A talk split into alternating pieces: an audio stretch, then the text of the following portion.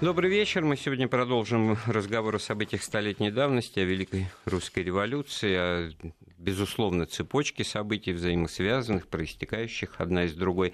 Вот попытаемся остаться в рамках вот тех двух недель после Октябрьского переворота или после Великой Октябрьской социалистической революции в Петрограде со штурмом Зимнего – и посмотреть на том, а было, было ли триумфальное шествие советской власти. Может быть, как раз в эти дни начиналась э, гражданская война, потому что хотя бы уже одни сами по себе события в Москве, конфликтные, кровопролитные бои, они вот на тот момент, э, ровно если отчитывать сто лет назад, они еще продолжаются. Там сегодня в этот день перемирие между уже и в газетах пишут красными и белыми, то есть уже даже символы сторон, начали фигурировать, ну, потому что студенты МГУ сформировали отряд доброволь... добровольческий под названием «Белая гвардия». Ну, собственно говоря, это вот такие э, флешки, вспышки вот э, того разговора, который мы, надеюсь, более связанно поведем с нашими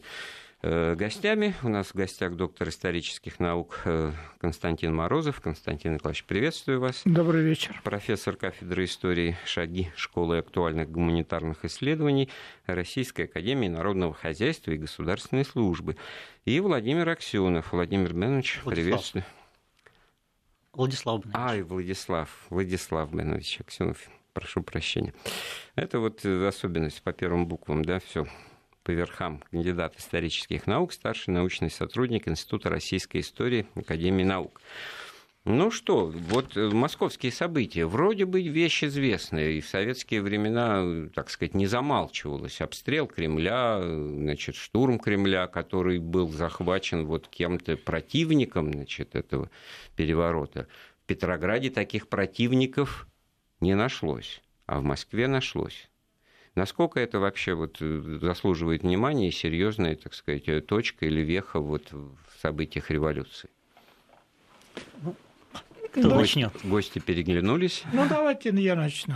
Константин а, Конечно, заслуживает самого большого серьезного внимания, и, собственно говоря, и в, в Петрограде э, нашлись э, противники, и, и там был э, сформирован Комитет защиты Родины и революции, и 29-го э, происходит а, восстание, юнкерское восстание, так называемое, о котором мы будем говорить отдельно.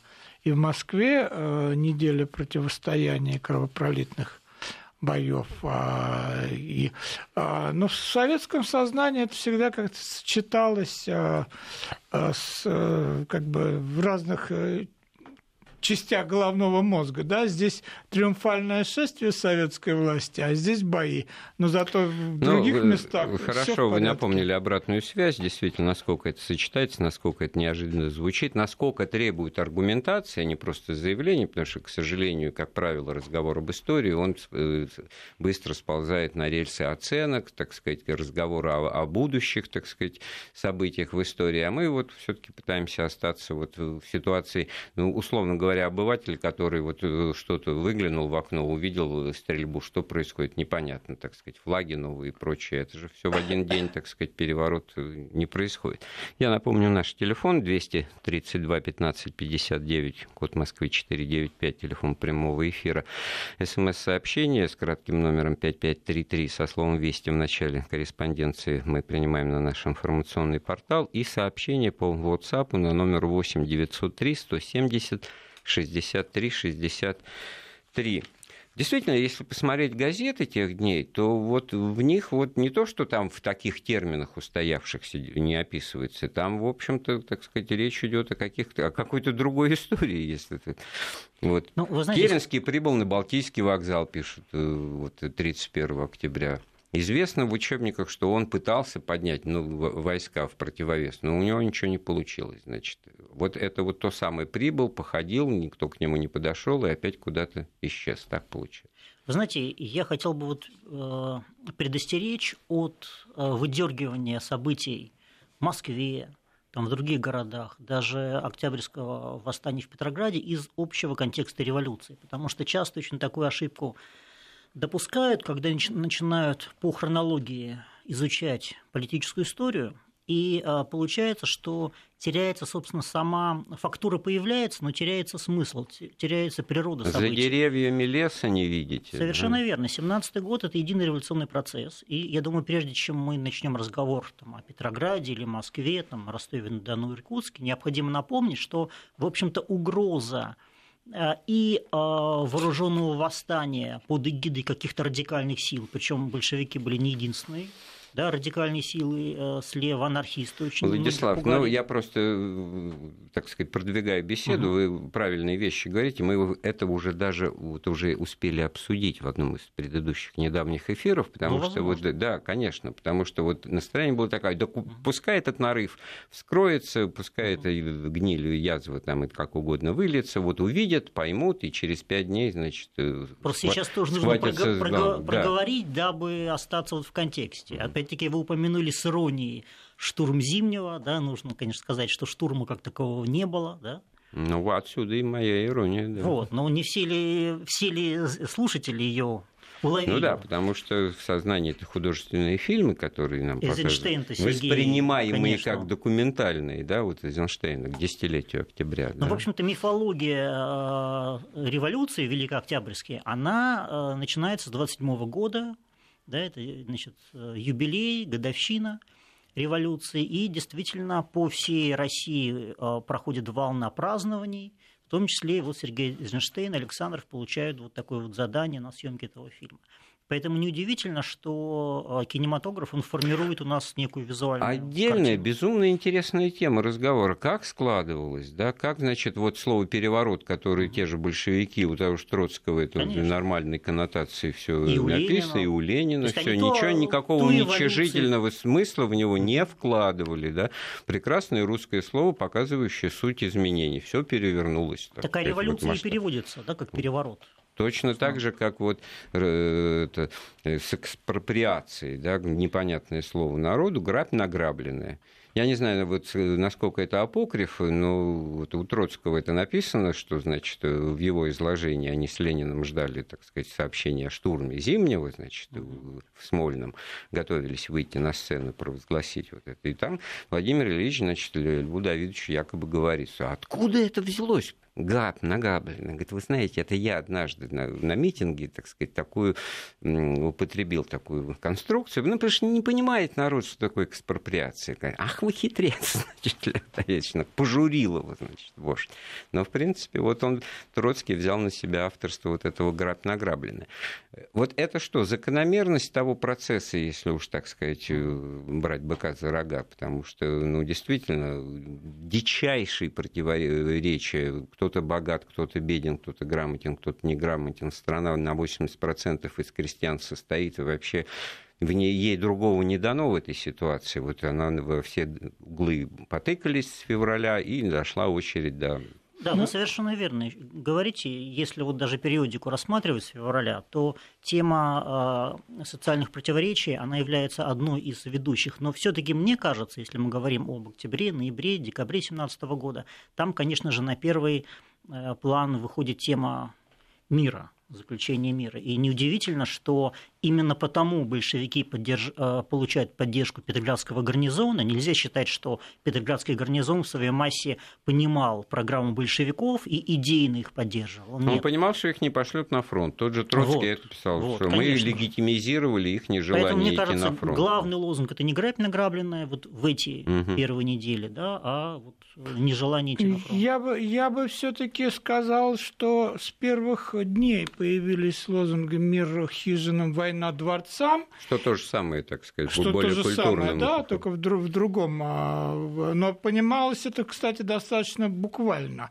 И, а, собственно говоря, одно от другого оторвать практически невозможно, а потому что, соответственно, выход из войны и долгожданный мир – это важно, вне всякого сомнения, но как бы топливом для эмоций и легитимации, соответственно, всех этих действий, это было как раз восстановление, собственно говоря, некой, некой правды, некой социальной справедливости. Но это в провинции вот... скорее, наверное. Нет, не только. Я, кстати, держу не в памяти только, упоминание Владислав э, города Иркутск. Надо, надо пояснить, почему вы из э, тысячи русских городов это выбрали, так сказать, не забывайте. Да? Но все-таки хотелось бы продолжить мысль. Вот Москва в которую поступают известия о том, что в, э, в Петрограде переворот, Совет народных комиссаров, второй съезд, прочее, прочее. И что получается? С одной стороны, офицеры, юнкера собираются около э, Александровского военного училища, это там на углу Знаменки, где потом наркомат стоял, место известное, там формируется штаб сопротивления, московский городской голова Руднев и начальник э, Московского военного округа полковник э, Рябцев формируют комитет общественной безопасности, КОБ, да, к ним да. стекаются люди, много-мало другой вопрос. И очень важно, что поддерживают все социалистические партии, поддерживают Викжель,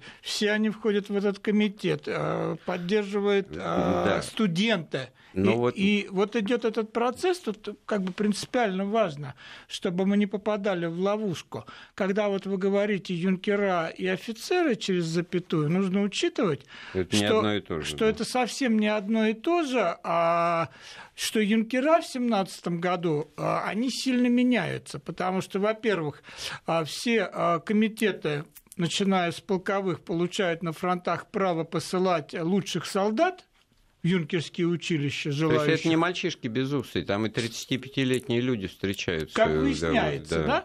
А с другой стороны, очень важная вещь, которая, которая тоже совершенно неизвестна. Впервые в юнкерские училища э, принимают людей э, разных национальностей да. и э, довольно много еврейской да. молодежи. Кстати говоря, вот у этих юнкеров это позже, мы по, по Катаеву знаем по его. Которые они, после того, как они попали в Белую армию, их оттуда стали монархически настроенные да. офицеры Я ведь вычислять. эту вот картинку стал для чего рисовать? А с другой стороны, солдаты-двинцы, улицы эти, вот этим именем называются, и можно было подумать, что это какой-то двинский полк. А так двинцами называли дезертиров, Конечно. которые отказались ну, да. в свое время идти в наступление на фронте, их свезли, как бы, э, будучи, они были арестованы, массовали Совет их выпустил на свободу, и тут они почему-то решили, значит, перестать быть дезертирами, взяли в руки винтовки и стали воевать так вот именно, и погибать. Именно, вот именно поэтому, именно поэтому, чтобы не быть отправленными на фронт. Ну, то, есть,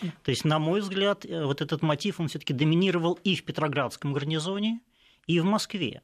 Потому что, ну, за что а тот же, допустим, 56-й полк, Не который... все равно, где пулю-то схватить. Нет, ну, извините, Если не хочешь этого, тогда уж и не Во-первых, неизвестно, чем бы московские бои закончились, да, то есть э, двинцам, наверное, и солдатам военно-революционного комитета была свойственна недооценка желаний и готовности юнкеров и офицеров Поэтому да, это, наверное, на первом... Это с одной стороны. Но с другой стороны, вы правы. Мотивация тут вполне социальная мотивация тут э, ненависть. Э, не нужно забывать, что а, очень много ожесточения и ненависти. Вот есть очень хороший э, рассказ одного из большевиков, который вспоминает, как на митинге солдат где-то примерно в это время а, перед Московской думой, они натравили, натравливали солдат, пришедших с оружием, на эсеров и меньшевиков, заседавших, значит, в этой думе.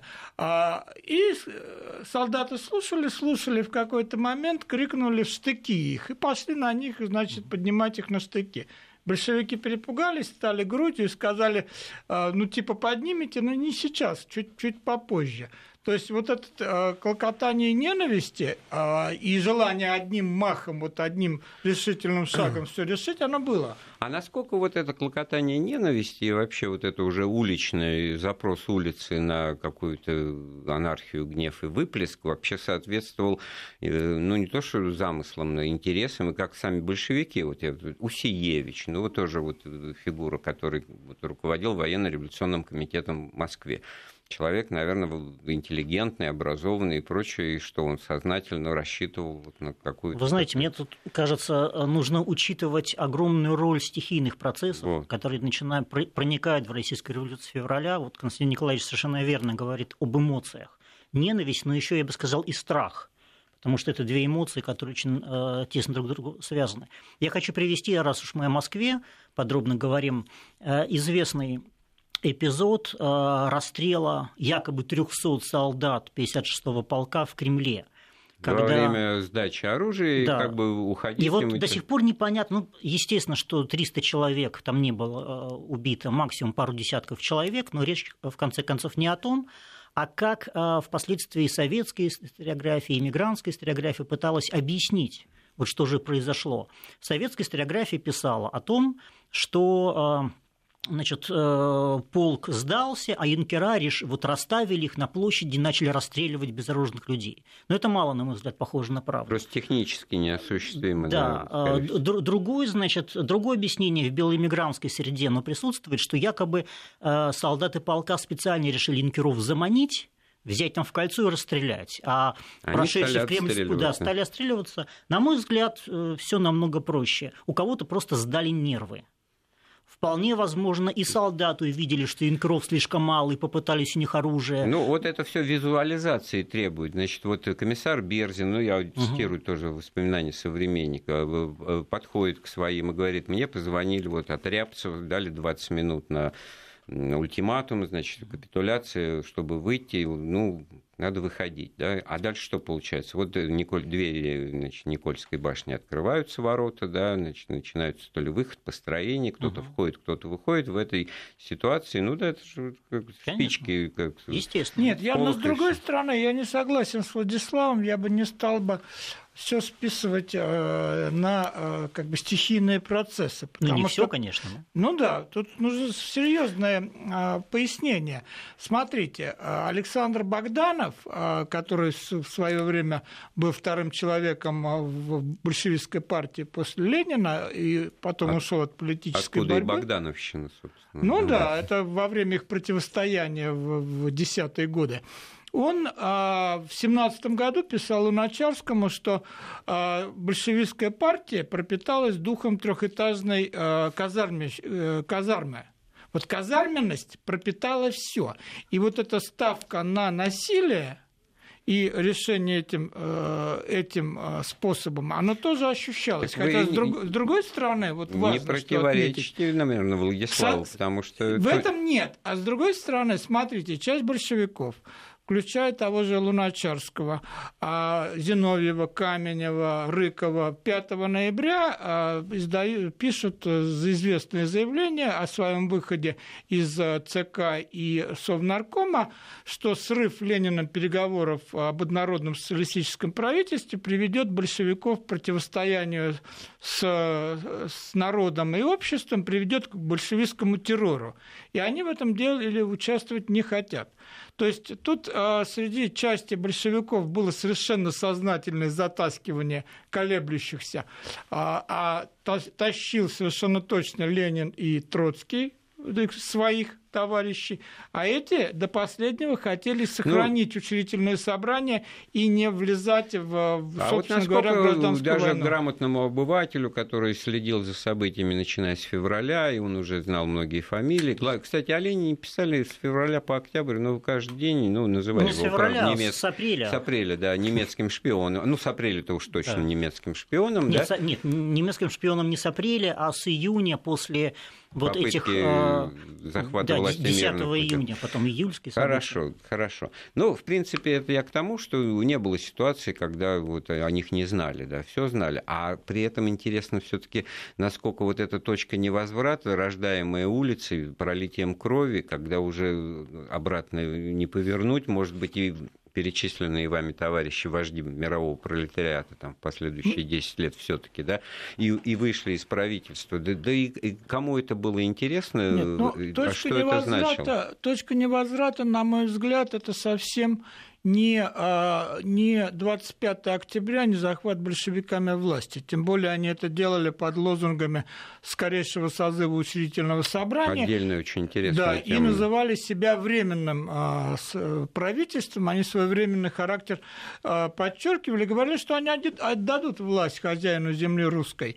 А точка невозврата – это разгон учредительного собрания. По большому счету, вот многие историки считают, что это именно и есть начало начала гражданской войны. я, в общем, эту точку зрения разделяю. Хотя как бы фронтовой этап, это э, называют май 2018 года. Вот. Хотя тот же, те же события в Москве в, в октябре и ноябре, когда из орудий обстреливают, э, сильно обстреливают Кремль, и не только Кремль, идут бои погибших многие-многие десятки если не сотни, да, насколько можно ну, понять? Под Кремлевской это, стеной конечно, было 240. Это уже, это уже акты гражданской похоронено. войны в центре, в Петрограде, в Москве. Я согласен с Константином Николаевичем, что вот 6 э, января 2018 года это, конечно же, очень такая важная точка, может быть, точка невозврата, но мне кажется, гражданская война началась, конечно же, пораньше, и опять-таки, если мы обратим внимание на психологию обывателей, то мы увидим, что о гражданской войне, об опасности еще гражданской войны начинают писать в газетах в июне. То есть эта тема проникает в массовое сознание. Уже в июне 2017 года ждут гражданскую войну. Ну, тогда, когда и пропаганда левых радикалов, она очень четко и твердо вышла на позиции буржуй, пролетарий, да. очень много было таких, значит, филитонов и прочее. А вот присяжный поверенный, буржуй, да, 25 рублей жалования без возможности заработать где-то на стороне. А, вот, пожалуйста, извозчик, значит, пролетарий, хотя он там по 40 рублей зарабатывает и еще, значит, и больше и так далее. Если позволите, я вот э, поддержу Константина Николаевича э, вот в разговоре о сознательных э, да, этих процессах, исходящих от большевиков. Мы говорим о гражданской войне, говорим, с одной стороны, о том, что большевики лозунг мира сделали основным, а с другой стороны, не будем забывать, что изначально антивоенная пропаганда большевиков, которая там еще с июля да, начинает распространяться, о чем в ней идет речь? О том, чтобы трансформировать империалистическую войну в войну гражданскую. Mm. То есть, строго говоря, большевики никогда не были за мир, они были за гражданскую войну. И даже в декрете... Сделать неправильную войну правильной, да. И даже в декрете о мире, да, они о гражданской войне прямо не пишут, но просто... Хорошо, продолжим разговор через несколько минут. Вопросы истории с Андреем Светенко. Да, сегодня мы вместе с историками Константином Морозовым и Владиславом Аксеновым обсуждаем события столетней давности, именно, так сказать, стараясь попасть в точку и в нерв событий вот первых двух недель после Октябрьского переворота в Петрограде, о том, какое было или было ли триумфальное шествие советской власти, насколько вообще все так соответствовало позднейшим, так сказать, уже устоявшимся стереотипам представления. Ну, да, действительно, можно говорить о стихии улицы, о том, что, значит, она диктовала уже в определенной степени действия политиков, э, продолжалась война, перебои в снабжении, голода, конечно, не было, но, в общем, тяжко было жить, и жилищное коммунальное хозяйство рухнуло там и все такое прочее. Но а, вот идеология, идеология большевиков, пролетарская революция, но все же были в церковь ходили, все же были православные, все же были крещенные. Где, вот... где это, куда это? Вот в эти же дни в Москве э, проходил собор Русской Православной Церкви, избрание патриарха, значит, вот эти вот тысячные, так сказать, демонстрации с, с желанием примирить стороны. Вот как? Вот, Мне почему? кажется, напрасно вы эту тему подняли, это тема для отдельного разговора. Я могу только очень-то кратко сказать, что э, российская Церковь еще в начале XX века, еще накануне даже первой революции, была больным разлагающимся организмом, причем разлагающимся на всех уровнях и синодального э, духовенства, и иереев, и приходского духовенства, и диаконов. У него были проблемы э, во взаимоотношениях с государством, но самое главное, шло расцерковление прихожан после Первой революции в 7, 8, 9 годах церковные газеты прямо писали о том, что прихожане нас презирают. Это было понятно, в общем-то, э, народу. И когда революция в феврале началась, вот я только один пример приведу, конечно же, главный враг – это полицейский, и э, народное создание породило слух о том, что на чердаках, на крышах сидят значит, э, значит, полицейские, расстреливают из пулеметов, и вместе а, с ними на колокольнях еще и духовенство. То есть возникает образ папа-пулеметчика. В сознании православного человека этот образ возникнуть не мог. То есть, в принципе, церковь в 17 году, она как бы отходит от политических событий. Ну а почему же? Вот собор Русской Православной Церкви осудил погребение большевиками погибших э, ну, во время, да? Ну как осудили? Вот сейчас осудили, мы таких примирить. вот осуждений, четких позиций не видим. А здесь я процитирую. В преднамеренно, преднамеренно совершенные бесцерковные молитвы погребения под стенами Кремля людей, которые осквернили его святыни, разрушали его храмы и, поднявшие знамя братоубийственной войны, возмутили народную совесть, абсолютно неприемлемо. Собор видит явное сознательное оскорбление церкви и неуважение к святыне. Но ну, из этой декларации явствует, что ну, вот церковь за белых. А белые, они, вот как Владислав вы сказали, они все какие-то уже там атеисты, если грамотные люди, они, значит, уже разочаровались. Нет, ну, белые разные. Конечно. Белые, безусловно, разные, но э, здесь э, я, я я бы сказал, что влияние э, церкви на э, сознание э, людей, их значение в политической жизни страны, в общем, как бы серьезной роли не, не играло. Тут, тут значительно, значительно важнее, я бы о другом сказал, что за годы войны, мировой войны, появилась привычка убивать, произошло жуткое ожесточение. Я бы сказал, две вещи совпали, если мы говорим о причинах октября и почему большевики сумели а, собственно, вот сделать то, что им удалось захватить власть. Это две вещи. Первая вещь это, а, соответственно, а, ожесточение и привычка убивать, которые стали нормой для миллионов. А с другой стороны, Э, то, что э, вот пружина отложенного спроса, когда реформы преобразования откладывали десятилетиями и, не, и э, нарастало, нарастало, собственно говоря, противоречие и ожидания, вот они в этот момент э, взрываются, сламываются. И э, вот эта пружина, она на своем пути все сносит, потому что ожидания народа становятся такими ну и гигантскими. Все, и сразу, да, знаменитый. Причем так не просто все да. и, и сразу. Там речь идет о том, что мы хотим командовать полками, начинают говорить, скажем, фейерверкеры, да, и мы с этим справимся. Так и подождите, мы... они вообще воевать не хотят. Они да, боятся но немцев, кома- они но полками фронта, командовать да? а хотят. просто по, э, по команду. Это разные да, вещи.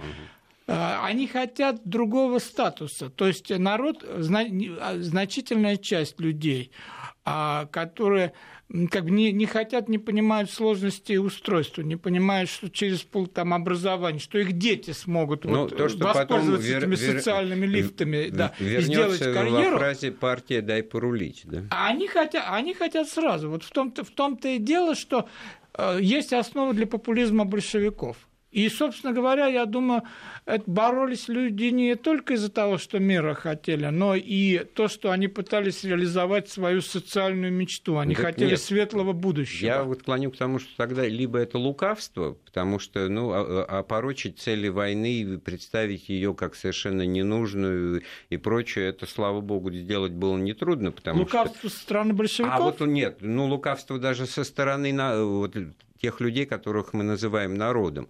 Они вслух не говорят этого, то есть, ну, как вот Шариков, я не знаю, на учет возьмусь, а воевать не пойду, да.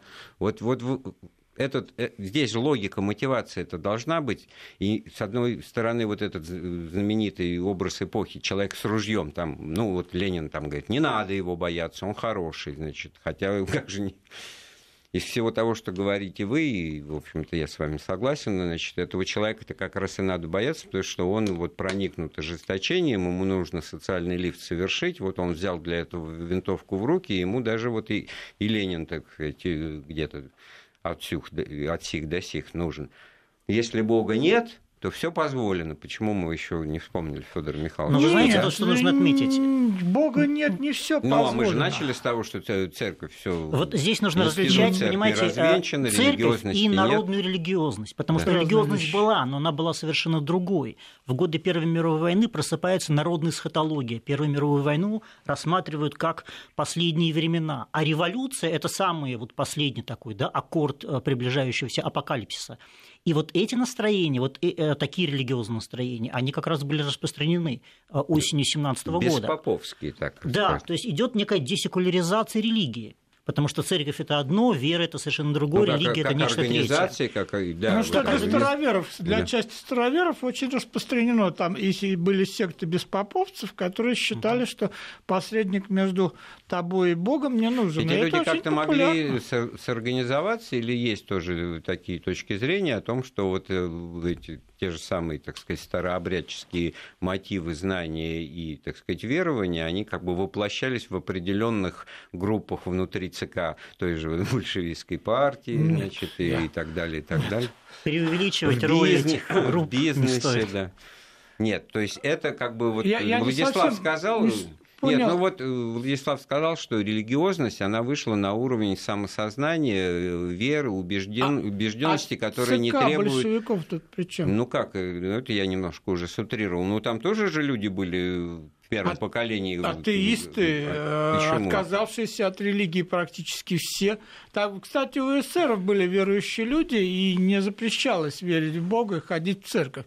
А у большевиков, в общем, ничего подобного. Там того же Луначарского подвергли э, травле за богостроительство. Вот, как но, там, но богостроительство там было без, э, фактически без церкви, оно было таким весьма и весьма как бы прагматичным использовать вот все эти образы, эти слова, но не более того. Так Ленин его затравил. И тут... Это тоже интересно, потому что вот Владислав-то эту, на эту, так сказать, линию разговора и вывел, вы это подтверждаете тем, что и Луначарский все, это все на это откликнулся. Владимир Ильичу вместо того, чтобы это поддержать и направить эту религиозность вот в рамки, он это подверг критике, значит, как какую-то э, какую-то ересь, да? Ну, значительная а часть революционеров э, относилась э, к этим заигрываниям с религией достаточно а, отрицательно, а главное, что отношение к церкви а, было, в общем, достаточно отрицательное у очень значительной части и массы, обывателей, и, и, а, кстати, и у элит. Да, а если посмотреть на пропаганду большевиков в годы гражданской войны, то попов они называли прямо буржуями несмотря на то, что доход приходского духовенства был ниже, чем средний доход рабочих по России. Это подмена понятия, значит, прямого аргумента, дискредитирующего эту категорию Аргумента людей нет. не было. Но мы говорим да? о настроениях элит политических. Тогда да? мы подводим подмену и называем там условно фашистом вот того, кого, да, так сказать, по-другому еще вот как бы вот подводим под заранее уже сложившийся стереотип восприятия врага буржуй.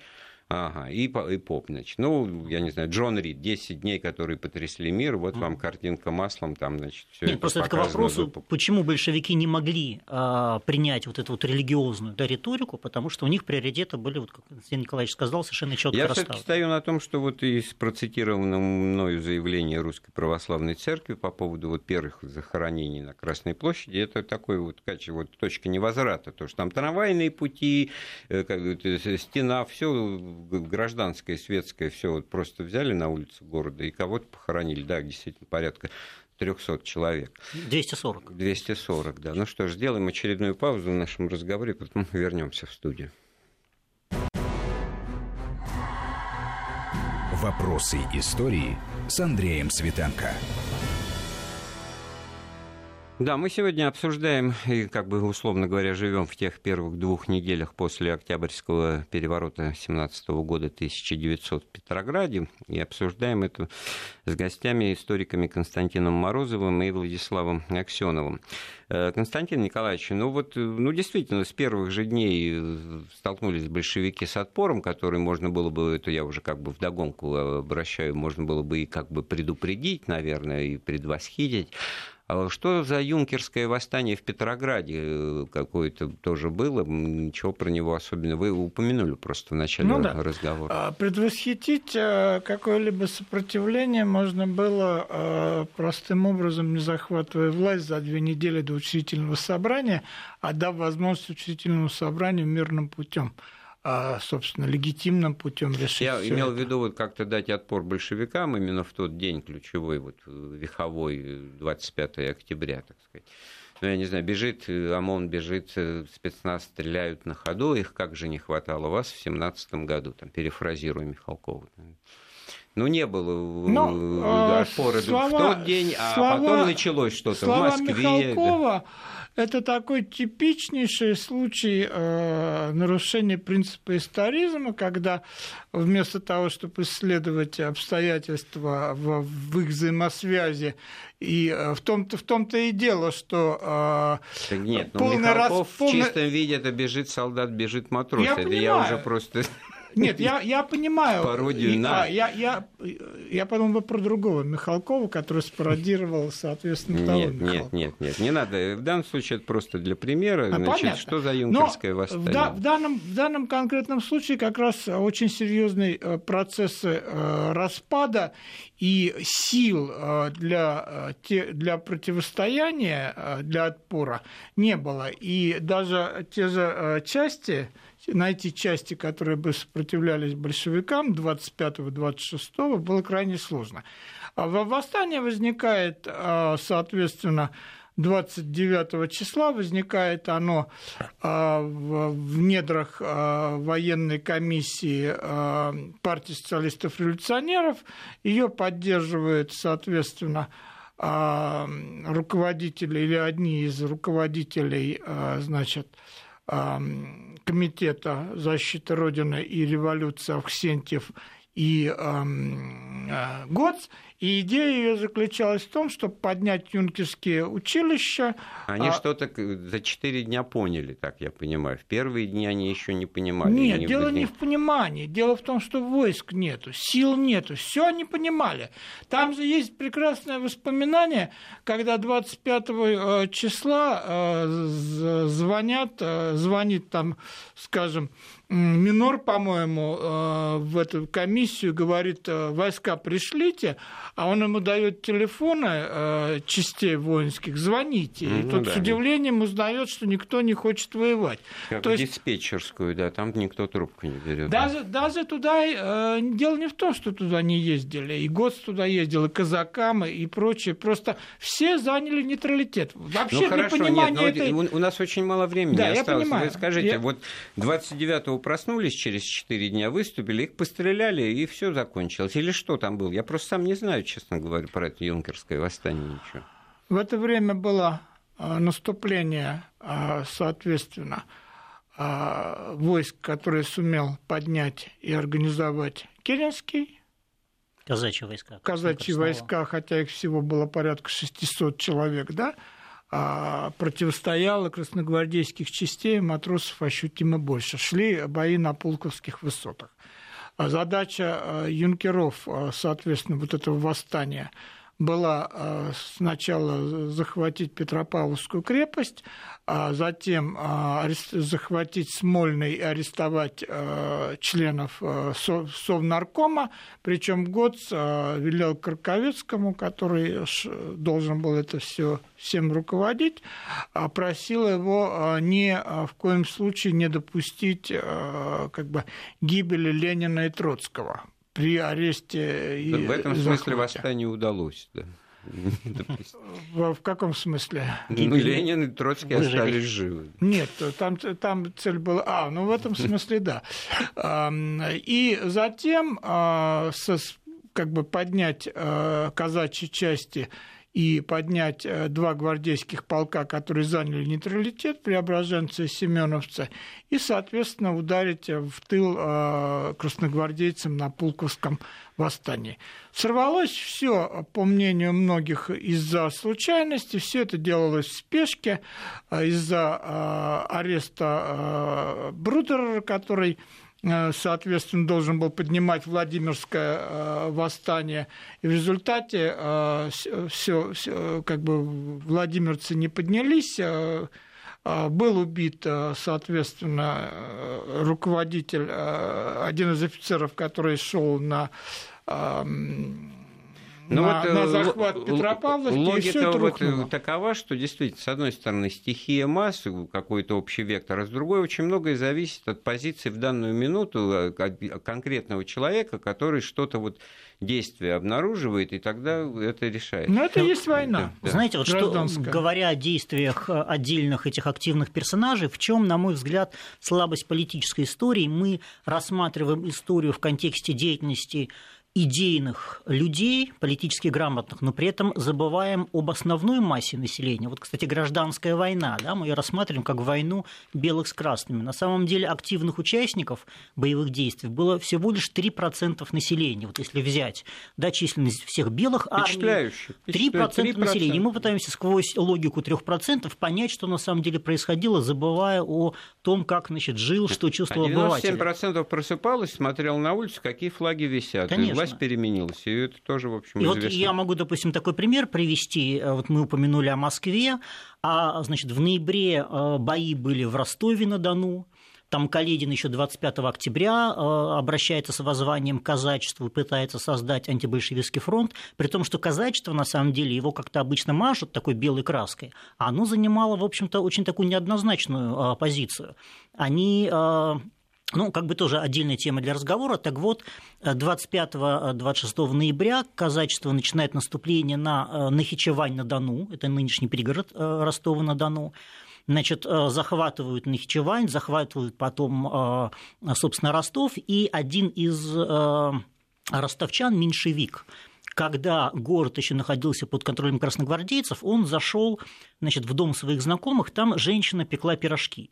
И вот она печет пирожки и говорит о том, что как же надоели эти значит, э, эти ВРК, большевики, да и другие. Вот лучше бы всего, чтобы они вышли в чистое поле и там выясняли свои отношения. Но больше всего она ругает большевиков, потому что на тот момент Ростов был под контролем военно-революционного комитета, и они рассматривались справедливо как главные зачинщики гражданской войны. И вот она печет, печет пирожки, это все говорит, потом пирожки приготовила, выходит на улицу, подходит к ближайшему красногвардейцу, который стоит на, на посту, и говорит, вот, миленький поешь. Вот психология э, вот, а, человека.